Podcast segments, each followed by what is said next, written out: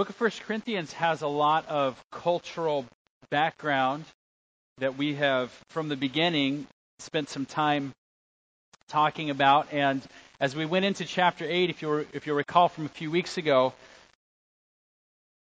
there's this social feast that takes place in the ancient Greco-Roman world. And uh, this is what it looks like. You go to an idol's temple, and there's a sacrifice that's made. Part of the meat is used for cultic purposes, for the worship purposes. Part of the meat is then eaten as as a feast.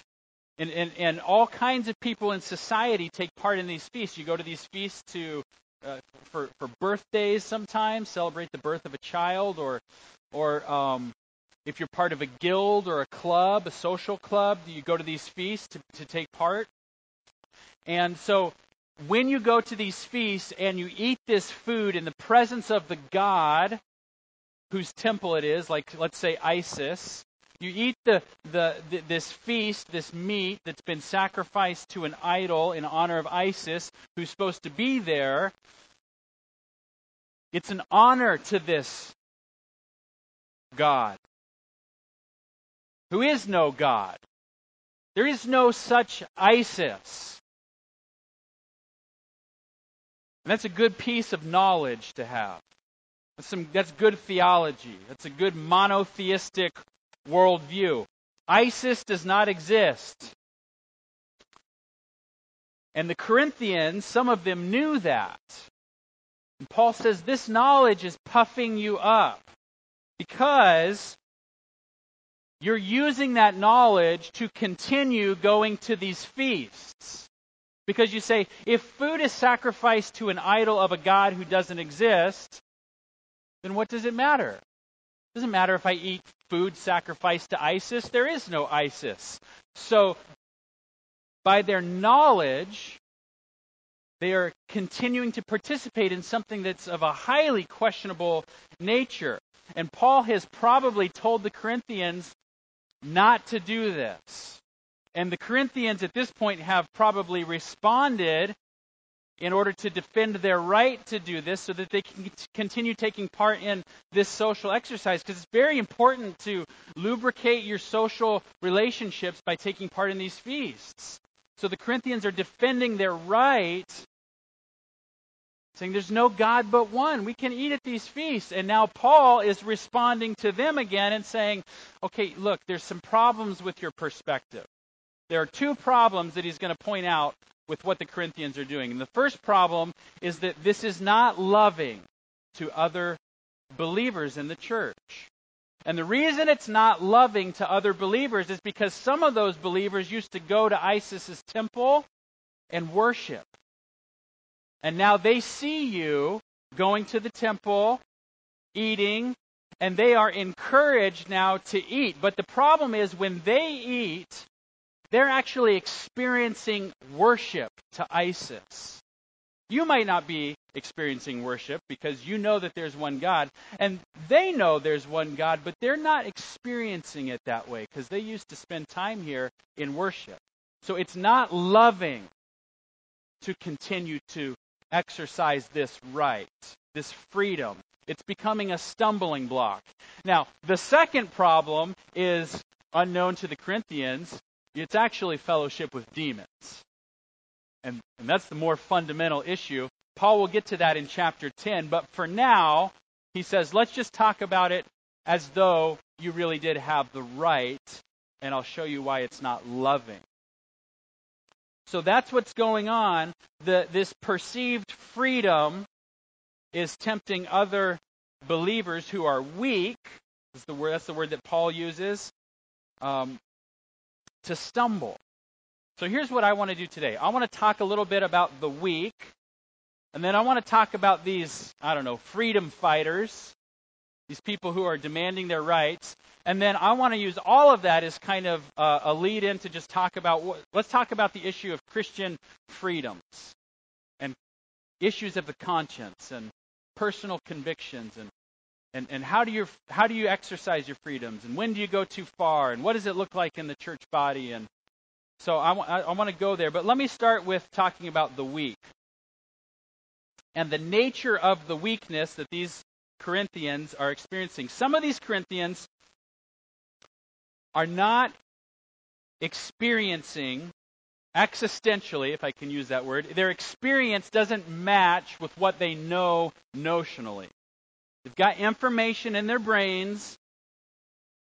There's only one God, but they go to the temple of Isis and eat, and they're experiencing worship to another God. Their, their, their, their existential experience doesn't match with their notional knowledge. Does that make sense? It's like if you were to go, I always thought, I've never done this, I always thought it would be cool to go uh, drive on the Autobahn. The recommended speed for mo- for uh, over half of the Autobahn, from what I am reading on Wikipedia, is one hundred thirty kilometers an hour. It's about eighty-one miles an hour. Okay, I can imagine that very well. Uh, Colorado speed limit is seventy-five. eighty-one is, uh, I may have got gotten there before. Um, but it's just a recommendation. So you go over to the Autobahn and you hit eighty-one, and you say to yourself, hey, how about eighty-five? Or ninety? Or one hundred? And you're cruising at one hundred, and and you know it's okay, but I don't know, you pass a police officer, and, and you kind of hit the brake, and like, because because it feels like there's something wrong. It feels like you're, you, you know it's okay, but experientially it feels like you're breaking the law. You're cruising at one fifty on the Autobahn, and in your conscience you might be going, I know this is okay, but it doesn't feel right because you because of your old paradigm. Something kind of like that maybe is going on for these Christians. It's okay. We know that food sacrificed to an idol doesn't mean anything for the food, but I keep experiencing it like it's worship because that's my old paradigm. So I've always thought of it.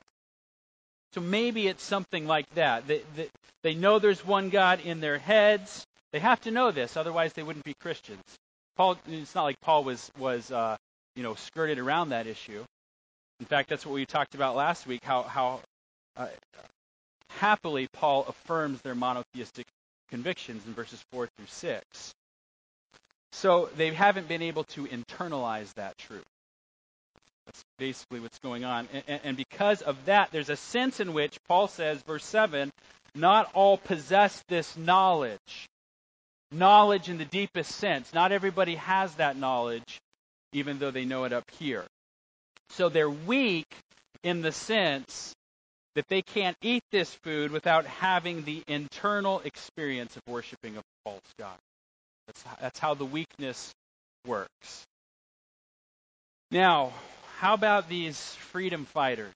Uh, you know, I got to have my rights, my right to eat meat in an idol's temple because there is no God but one. What's going on with them? Well, they're encouraging the weak to eat. And they're doing it in, in probably two ways. They're at least doing it because the weak are seeing the freedom fighters going into the temples. So they're seeing it. And it's it's enticing them. This, this is what Paul says in verse ten. If anyone sees you who have knowledge eating in an idol's temple, will he not be encouraged or built up? Will he not be encouraged um, if his conscience is weak to eat food offered to idols? So, so they're being encouraged in that they're seeing it take place, but there's another factor at play, namely this, this bold, arrogant, puffed up, in-your-face, blatant, I've got rights mentality. I mean, we're in the crossfires right here of Paul and this church that's like just desperately trying to hang on to this right to continue participating in these feasts. They won't stop. The apostle says stop. They say no. And here are reasons why. They start rationalizing and justifying. They, we're, we're, just, we're here in the crossfires right here. The Corinthians seem to have a campaign to encourage the weak. To, to build up the weak. To participate in things that they're free to do. a crusade to use knowledge as an instrument for strengthening the weak to do something that they just shouldn't do. It's a, it's the equivalent of like Christian peer pressure to exercise your Christian freedom. And the irony is that the pressure that's there to build them up is actually destroying them. Verse eleven, and so by your knowledge this weak person is destroyed, the brother for whom Christ died. Okay, so what we have here is the use of freedom to entice and perhaps even some pressure. Perhaps even some pressure that others should do something that would be sin for them. That's one of the things that we can see here about these freedom fighters. The other thing I want to point out, just again, is, is that their freedom that they have is just a perceived freedom. They're perceiving it as a freedom. They know there's one God. They know food doesn't matter. And if that's all there was to it, it probably would be just a case of people having having differing convictions. You know, some people eat meat, some people eat vegetables, some people drink wine, some people don't drink wine. Just a matter of personal convictions here. And right now, Paul is treating the situation as though their freedom was a genuine freedom, for the sake of argument, so he can help them see that your perspective is, is selfish. It's not loving. In reality, it turns out that what they think is a freedom to eat at the idol's temple is sharing a meal with demons. In chapter ten, we'll get to that probably relatively soon. Okay, but Paul, right now, Paul's treating it as though it were a freedom. It's as though it were a genuine freedom issue, so that he can get them to see their whole mentality is messed up. So let's just say that you are free to eat. The way that you're using that freedom, which isn't really a freedom, but let's just say it is, the way you're using that freedom isn't even loving. That's what's going on in chapter eight. Freedoms have gone wild. Rights have trumped love. And so I think it's an appropriate time for us to take a look at what Paul has to say more broadly about genuine freedom. What, what, is, what does Paul think about genuine freedom? What does Paul think about personal convictions and personal freedoms and issues of the conscience? And, and how do those things relate to conflicting convictions in the church among different people, and stumbling blocks and offending others? Because here in First Corinthians eight, we have a clear example of freedoms that need to be surrendered for the sake of another. That's what's going on in chapter eight, right? Here's a clear example of a freedom that's been taken too far. It needs to be surrendered for the sake of another. Does this mean that you have to stop wearing jewelry if someone at church finds it distracting? Is that an application of this? Is this a call to surrender your political opinions if somebody is going to be taken back or offended by what you believe? Is this a, a, a you know a call to, should one person's standard of living play any role in that person's standard of living, and why, or why not? These kinds of issues are issues of personal conviction, maybe. How do you know? That's what I want to talk about. And the best place probably to go is Romans fourteen. So let me ask you if you'll, if you'll turn with me, go to Romans fourteen. It's just a few pages back. Romans is the book before First Corinthians. Romans fourteen. Okay, the first twelve verses of Romans fourteen gives us a good glimpse of what Paul thinks of in terms of healthy personal freedoms. This is how this is this when it's functioning healthy. When it, legi- there are legitimate personal freedoms in a church body. When it goes too far, then you get to First Corinthians chapter eight. And when it goes too far, you get to the second half of Romans fourteen. So the second half of Romans fourteen is dealing with what appears to be the same issues as what we're looking at in First Corinthians eight. But the first half of Romans fourteen talks about Okay, what do, what do we have to say about legitimate freedoms? That's where I want to spend some time. Healthy freedoms. So let's read the first twelve verses of Romans fourteen. I'll just make a few comments here. As for the one who is weak in faith. You see there, okay, we're dealing with some similar types of issues. You got a person who's who's weak. As a per, as for one who is weak in faith, welcome him. But not to quarrel over opinions. One person believes he may eat anything, while the weak person eats only vegetables.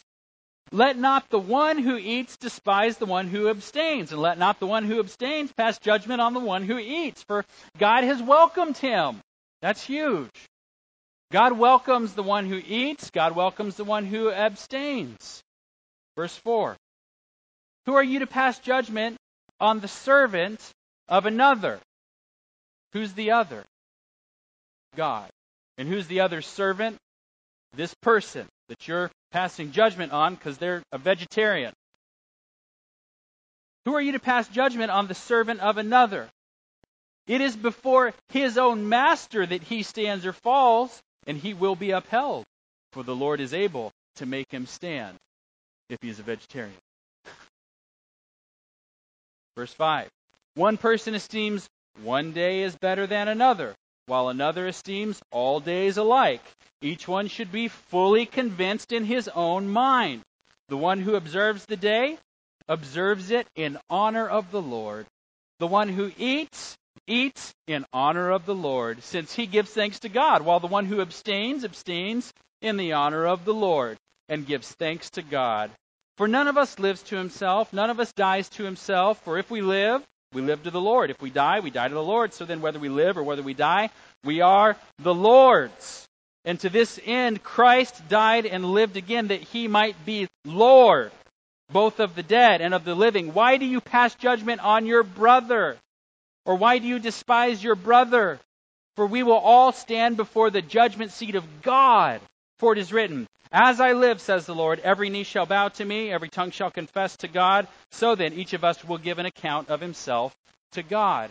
No need to worry about whether or not this person eats meat, this person eats only vegetables. They will give an account to God. They stand before him. You don't need to judge and despise that person, because they have a different view on this issue. Some genuine freedom issues here. And when freedoms are functioning in a healthy way, there's often a lot of difference of opinion, right? Verse five. One person esteems one day is better than another, while another esteems all days alike. Each one should be fully convinced in his own mind. So we can we can say that some people are fully convinced in their minds that they need to eat only vegetables in this situation, or that this day is a, a, is a special day. Fully convinced. Another person's fully convinced of something else. So we can put to rest the notion that when Paul says we should give no offense, like he does in First Corinthians ten thirty-two, give no offense, Paul says, he does not mean try not to hurt one another's feelings. He, he doesn't mean um, don't say anything unpleasant, as though the need to sometimes set aside your freedoms requires you to be an unopinionated people pleaser.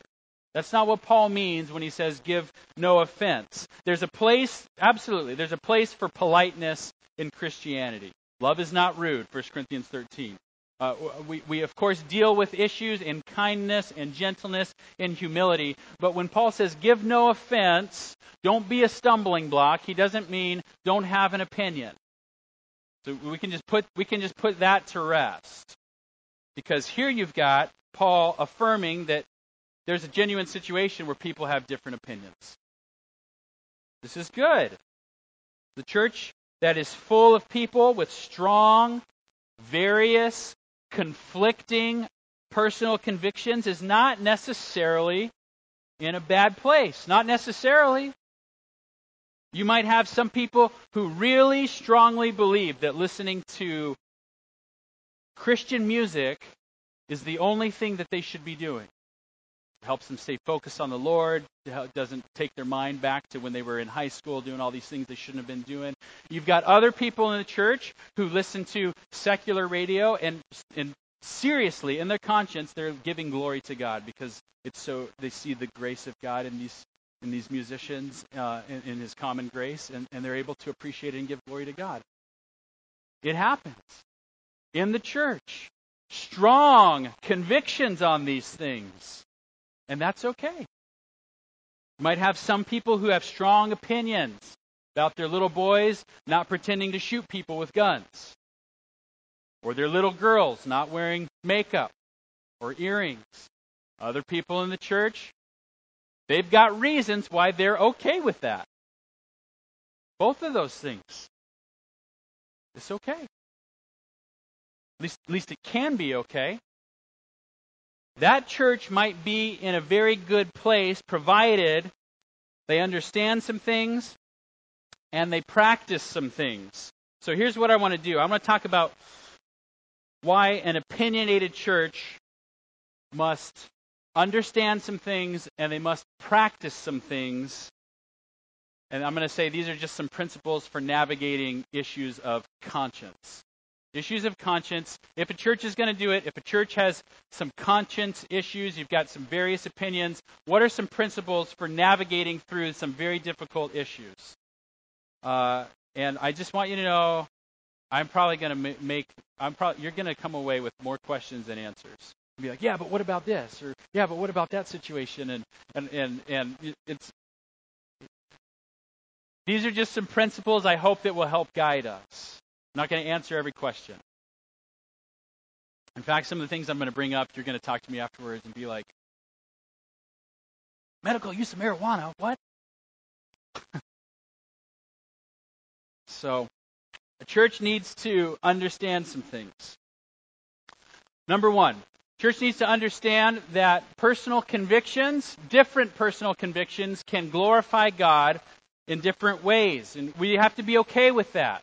We have to be okay with the fact that some of us are going to have strong opinions about certain issues, and other people are going to have strong opinions about the same issue. And both of them might, in some sense, glorify God in different ways. Harry Potter.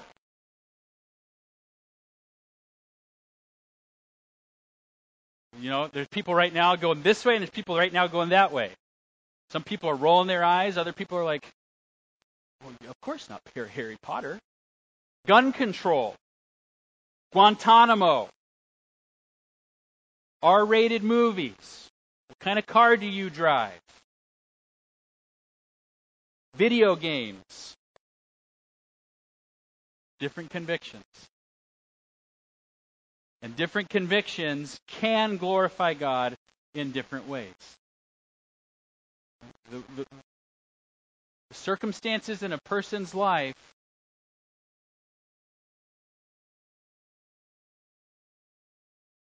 and, and, and the way that they're processing and the things that God is doing might just make something like a video game somehow glorifying to God. Maybe so. Number two, there's a difference between a doctrine and a personal conviction. Very important distinction. A doctrine or a teaching. A doctrine is a teaching of the Scriptures. Doctrine should be taught. It should be endorsed. It should be defended, applied, should be pressed. It should be preached. Doctrine should be embraced by the church. It's important for people to believe and submit themselves to good doctrine. Very important to do this. There's a gravity to the process of attempting to persuade. A conviction is an opinion, a strong opinion usually, right? On some issue that the Bible does not tell us precisely what we must believe about it. It's a perspective that you have in which you are convinced that yours is the best approach for you to take given what you know about the situation. Each one should be fully convinced in his own mind, Paul says. You have reasons for your convictions,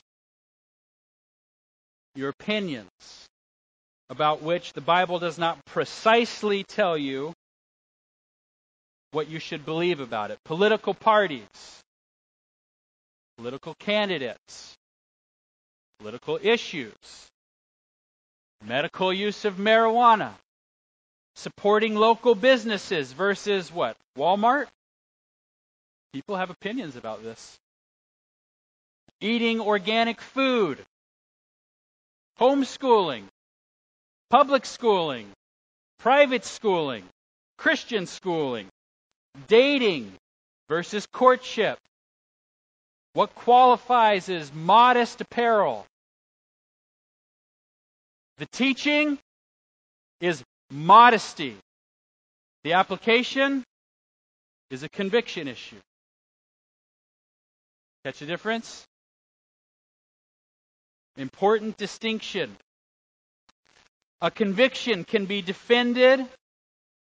A conviction can be promoted in appropriate contexts and in a spirit of love. It should not be promoted, however, or embraced with the same kind of loyalty that a clear teaching of Scripture should be embraced or endorsed. You know, sometimes we get ourselves into trouble because we start treating convictions like they're doctrines. We get all fired up about some issue and get passionate, start to push it as though it's the responsibility of all Christians everywhere to link arms and avoid caffeine. Give side hugs instead of front hugs to the opposite sex.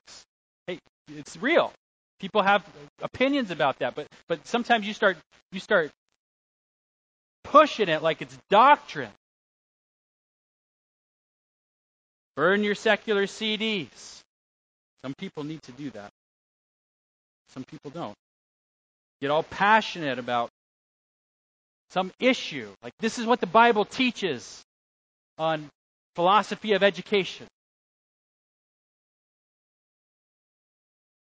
You're free to have a variety of convictions. We're free to have a variety of convictions in our midst, and even even actually throughout our lives, as we kind of float in and out of different seasons, your convictions might might change.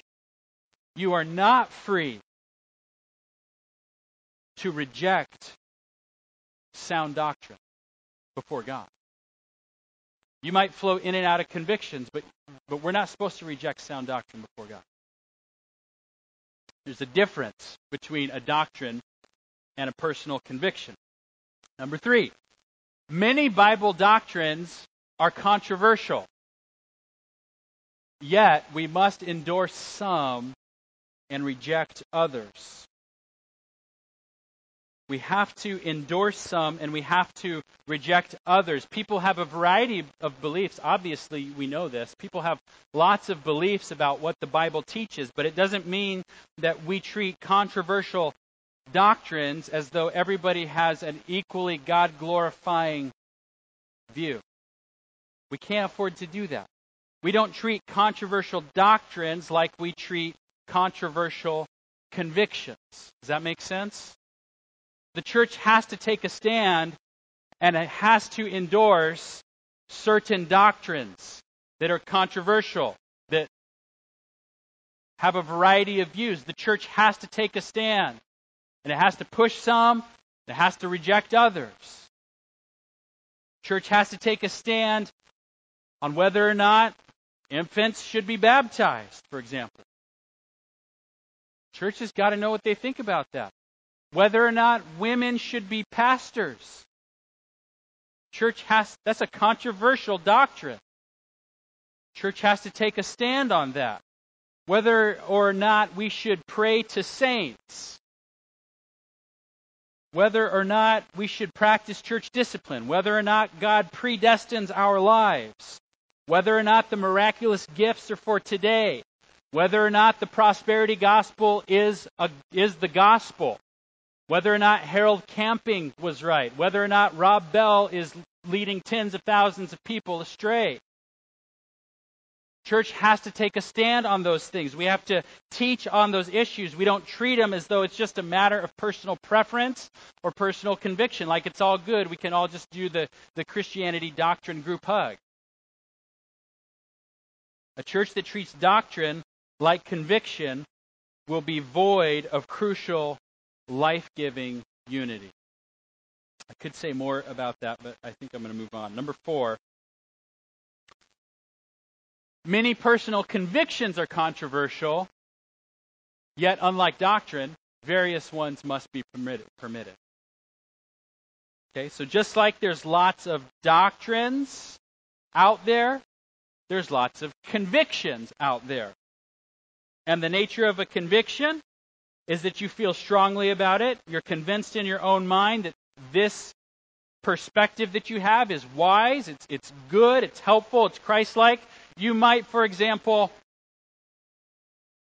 have a very articulate and compelling argument for why you think what you think about whether or not your tax money should be funding federal and state-sponsored welfare programs. Some strong conviction about that. Your view, you say, it, this is good for society, it's loving, it's sacrificial, it's moral, it serves others, it's what Jesus would do, it battles against sin, it delights in God, and you're convinced and you feel strongly.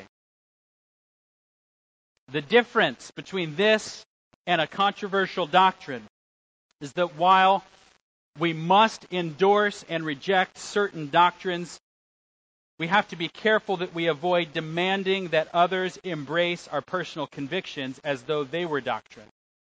So sometimes the problem is we treat convictions like, I'm sorry, we treat doctrine like convictions. We want to do the group hug thing.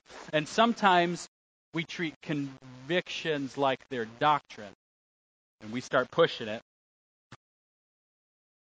And it doesn't mean, of course, that you can't have the opinion. It doesn't mean you can't voice the opinion. It doesn't mean you can't argue for the opinion in the right context. It just means that others can have a different opinion. Others in this church body have other perspectives on the welfare issue, perspectives that in another sense they find to be loving, sacrificial, moral, beneficial to others. This is what Jesus would do maybe in a different situation. It battles a different kind of sin, et cetera. Okay, so in the church body, there's a variety of controversial opinions on a number of different issues, and yet we have to permit various views. Number five, the line between doctrine and conviction is sometimes blurry. Let me give you an example of this. Birth control, generally speaking, is a matter of personal conviction, I would argue. However, there are some methods of birth control that are sin, like abortion. So that line can come, can become a little blurry. Here's a, this complicates it even more. Some people would say that some very popular forms of birth control, like the pill, for example,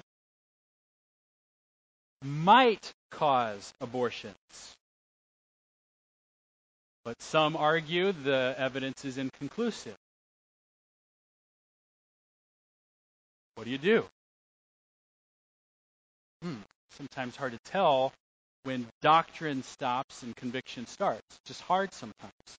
Yesterday, as many of you probably know, New York became the sixth state to legalize gay marriage. Uh, clear doctrinal teachings on homosexuality. In God's view, there is no such thing as gay marriage. We should call it so-called gay marriage. What does that mean about these civically recognized situations? Sometimes the line is blurry. It's hard to know. When does it when does doctrine end and conviction begin? And when I say conviction on that issue, all I'm talking about is whether or not it ought to be in law.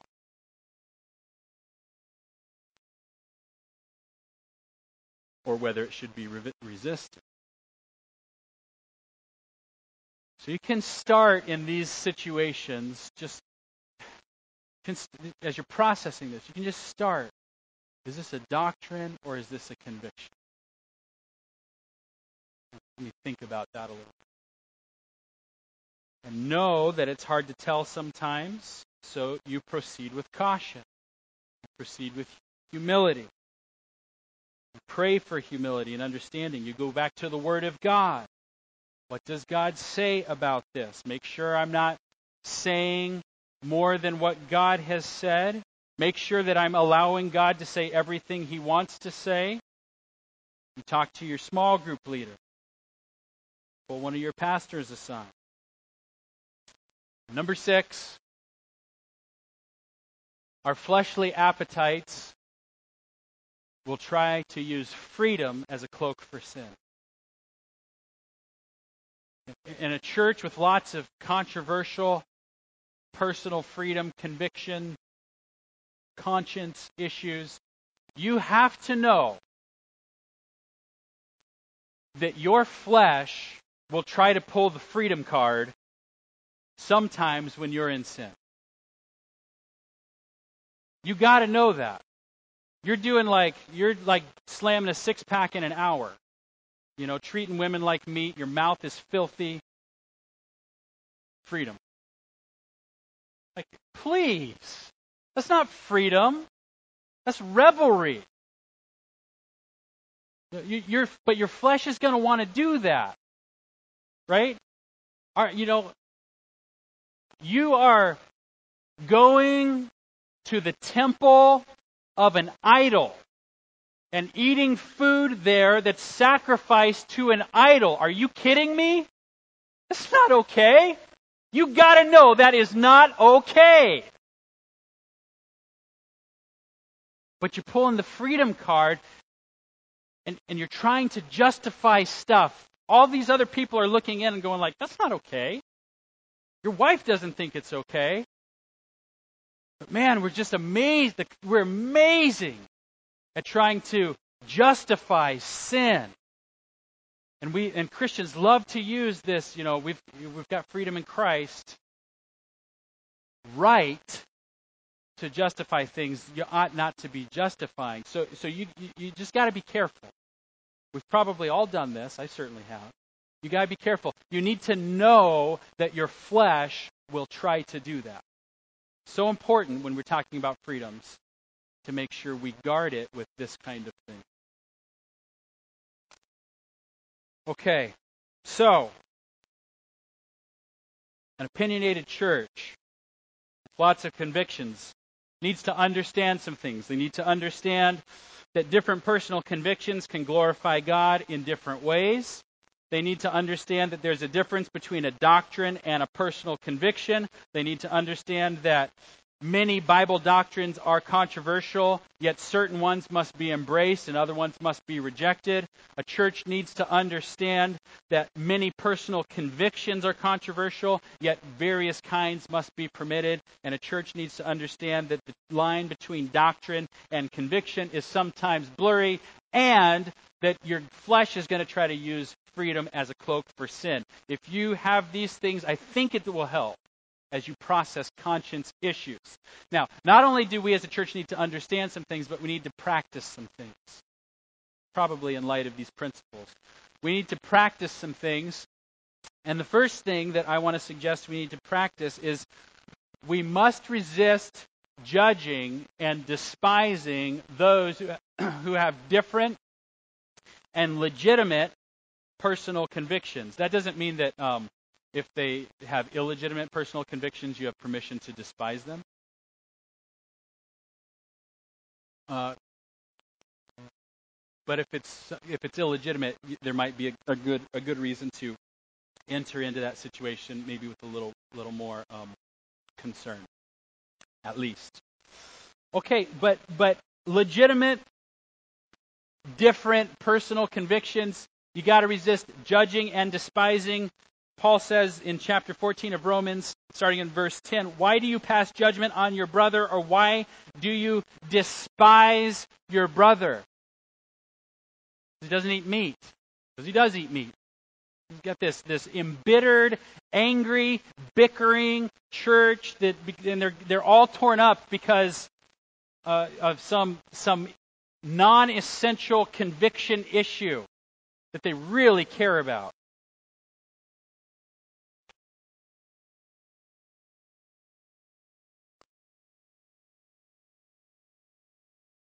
I've just seen it with stupid stuff. I've seen it with whether or not kids should watch T V. I've certainly seen it with the homeschooling issue. I've seen it with eating certain types of food. It's more healthy than other kinds of food. It's really easy to do because you feel so strongly about your convictions. You're convinced. So you got to walk this careful line of having an opinion that you can share in the right setting, that you can even try to promote in the right setting, but you have to be wearing, beware of trying to enforce it. You have to be aware of using your conscience as the standard for another's actions. You have to beware of despising those people because because you just think they're so stupid for what they believe about the Republicans, whatever. You fill in the blank. You have to beware of thinking that they are your servant and that they have to give an account to you for their personal convictions. An opinionated church has to practice some flexibility here. And and when that happens, so, something glorious takes place. When, when a church can be flexible on these kinds of things, something glorious happens. Where else on earth do you find the gathering of Democrats and Republicans and homeschoolers and public school teachers and vegetarians and carnivores and Asians and Caucasians and rich and poor and slave and master and hymn lovers and rockers and doctors and patients and singles and married and male and female, who take all of those identities and all of those opinions and all of those cultures, and they unite around a common love that renders all of those things secondary as they become a family devoted to one another in self-sacrificial love. Where else do you see that on the planet? It's awesome, and it's weird, and so glorious, because that's not why we're here. We're not here to promote our views on video games. We're here to worship Jesus. If you got a different opinion on that, cool. On the video game thing. And it requires some flexibility when it comes to personal convictions. The second thing that we have to practice is that we should not use our freedoms, we should not use our freedoms, that should say, to entice or pressure others to do something that would be sin for them. And now we're back to First Corinthians eight. So so, so this is really cool, because here, this, all the stuff we've been talking about is all the stuff that comes before First Corinthians eight. And you can kind of get a feel for why the Corinthians were like, oh, this is cool. We can have different opinions. We can, you know, we can be in different places on things. And, and, and then it, it, they just went wild with it. And so First Corinthians eight comes in, or the second half of Romans fourteen comes in. And it, it says, wait, wait, wait a second. Be, beware of enticing or pressuring somebody else to do something that's going to be sin for them.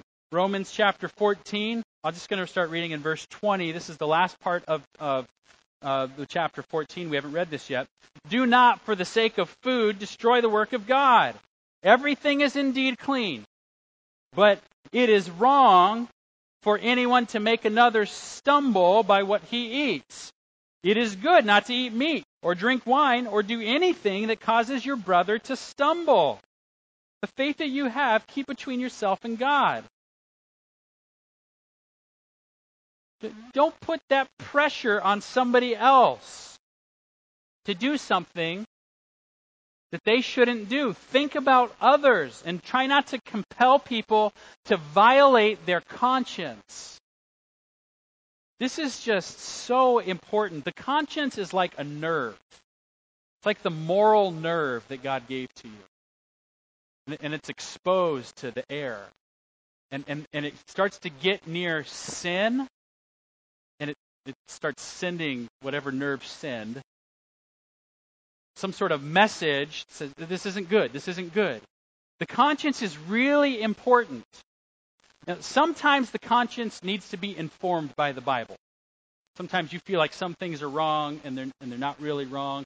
So sometimes it needs to be informed. But as you're informing people and helping them to understand what is what's good in the Christian life and, and, and, and what's permissible, as you're doing that, beware of pushing people past where they can go. You don't want to damage the conscience. It, it's this nerve that if it if it keeps getting violated, it starts to grow a callus on it. And then you stop feeling bad about things you shouldn't be doing. You just grow numb. You don't want to push people past where they can go. So if a person comes over to your place and, and they're not comfortable watching R rated movies, well, don't watch an R rated movie. Seriously, don't make them do something that they're not comfortable with. Why would you do that? Somebody feels bad about eating animals. Like, like when I eat an animal, that feels wrong to me. Okay, that makes sense. Don't try to, don't put weird pressure on them to make them eat an animal if they feel like that's weird and wrong. Cool. No need to do that. And hopefully, if, through some discussions, maybe they, they'll be okay with the fact that it's okay that you do.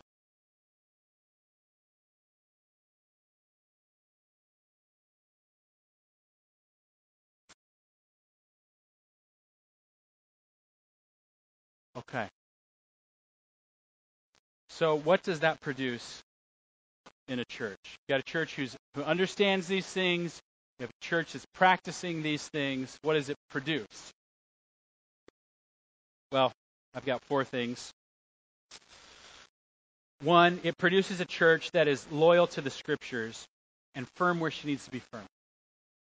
She, she stands where she needs to stand. She's not blown around by every wind of doctrine that comes whistling through the, the ears of the blogosphere. She reads hard. This church. She thinks hard.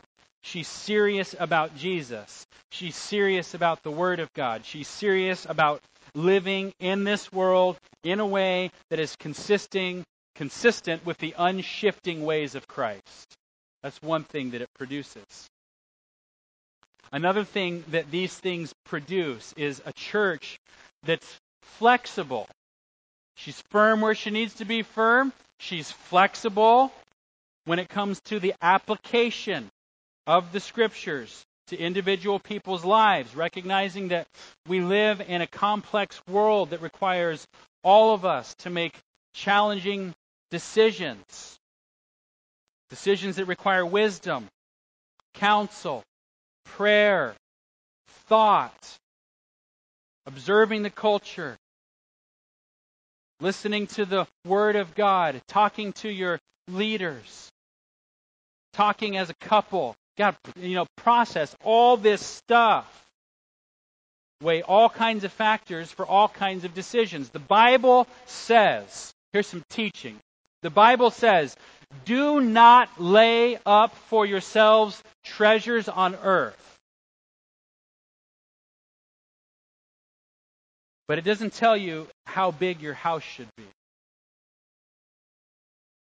The Bible says women should adorn themselves with modesty, First Timothy two nine. But it does not tell you how long your skirt should be.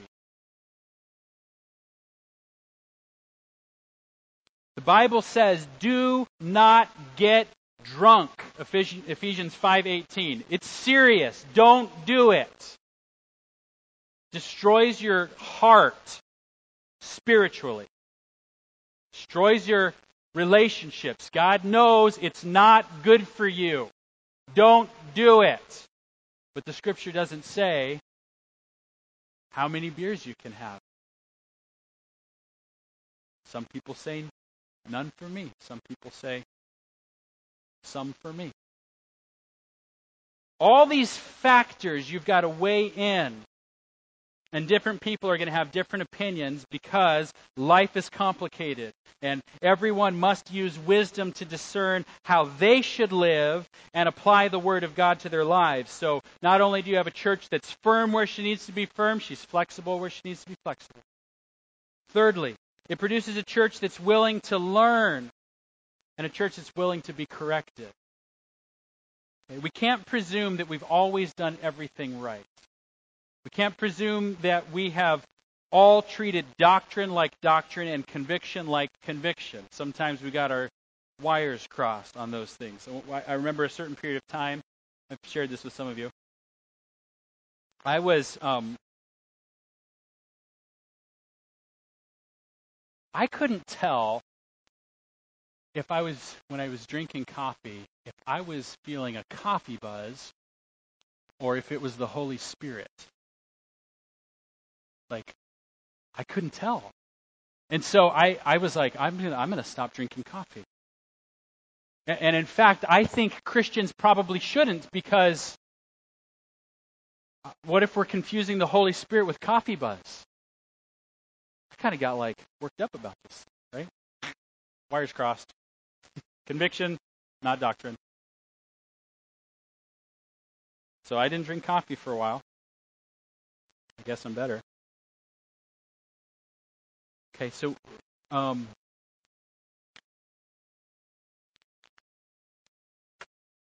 we all have to make some adjustments. We, we we get our wires crossed. We do things we shouldn't do. We say things we shouldn't say. We push things we shouldn't push as hard. We don't push some things we should have pushed. And God, in His mercy, often uses the church body to correct us. Other people in the church, the Word of God. And helps us think through our doctrine, helps us think through our convictions, our applications of the Scripture. And the reality is that as long as we're here in this age, there's this constant tension of holding fast to the non-negotiables on the one hand, and on the other hand, trying to navigate the shifting circumstances of a world and of a life that's just going through different seasons. Okay? You process things differently on the East Coast than you process them in Colorado, in some ways.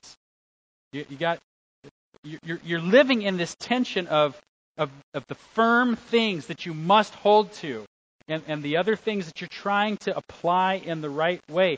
You you need to be willing to be corrected sometimes.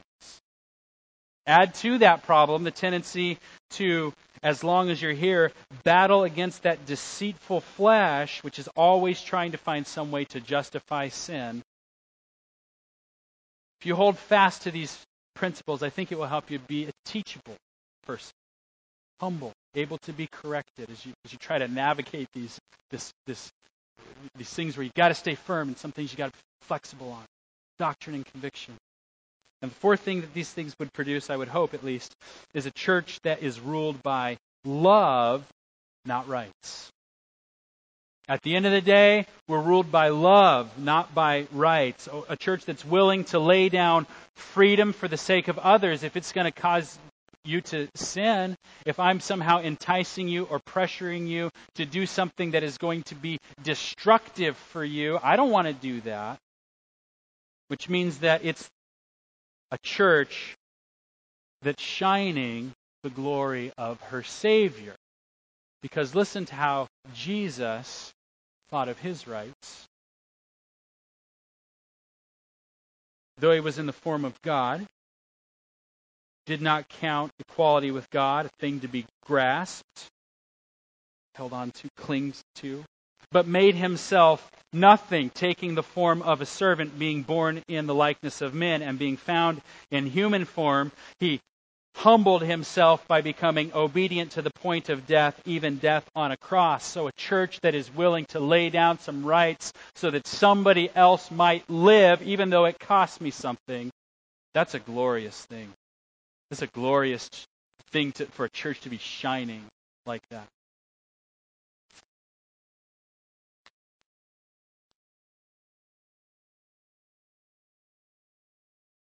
You probably have a ton of questions, and that's okay. There's no easy way to navigate these things. That's the nature of it. The, the nature of it is there's no easy way to navigate it. But God will give you wisdom to live the life that he is calling you to live. He absolutely will. So let's pray and ask him to do it. Father, it is our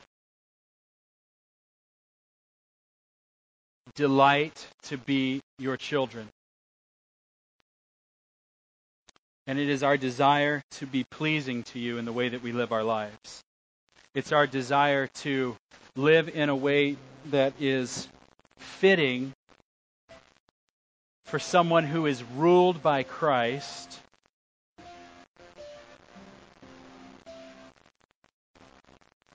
and simultaneously living in a shifting world. There's many opinions in here as there are personalities on any number of issues. I pray that we would not judge and despise one another for that. I pray that you would help us to know how to appropriately challenge one another. If it looks like we're hiding behind the freedom card when we're really trying to just justify sin. Help us to stand firm on controversial but sound doctrine. Help us to be flexible. Help us to be loving and generous.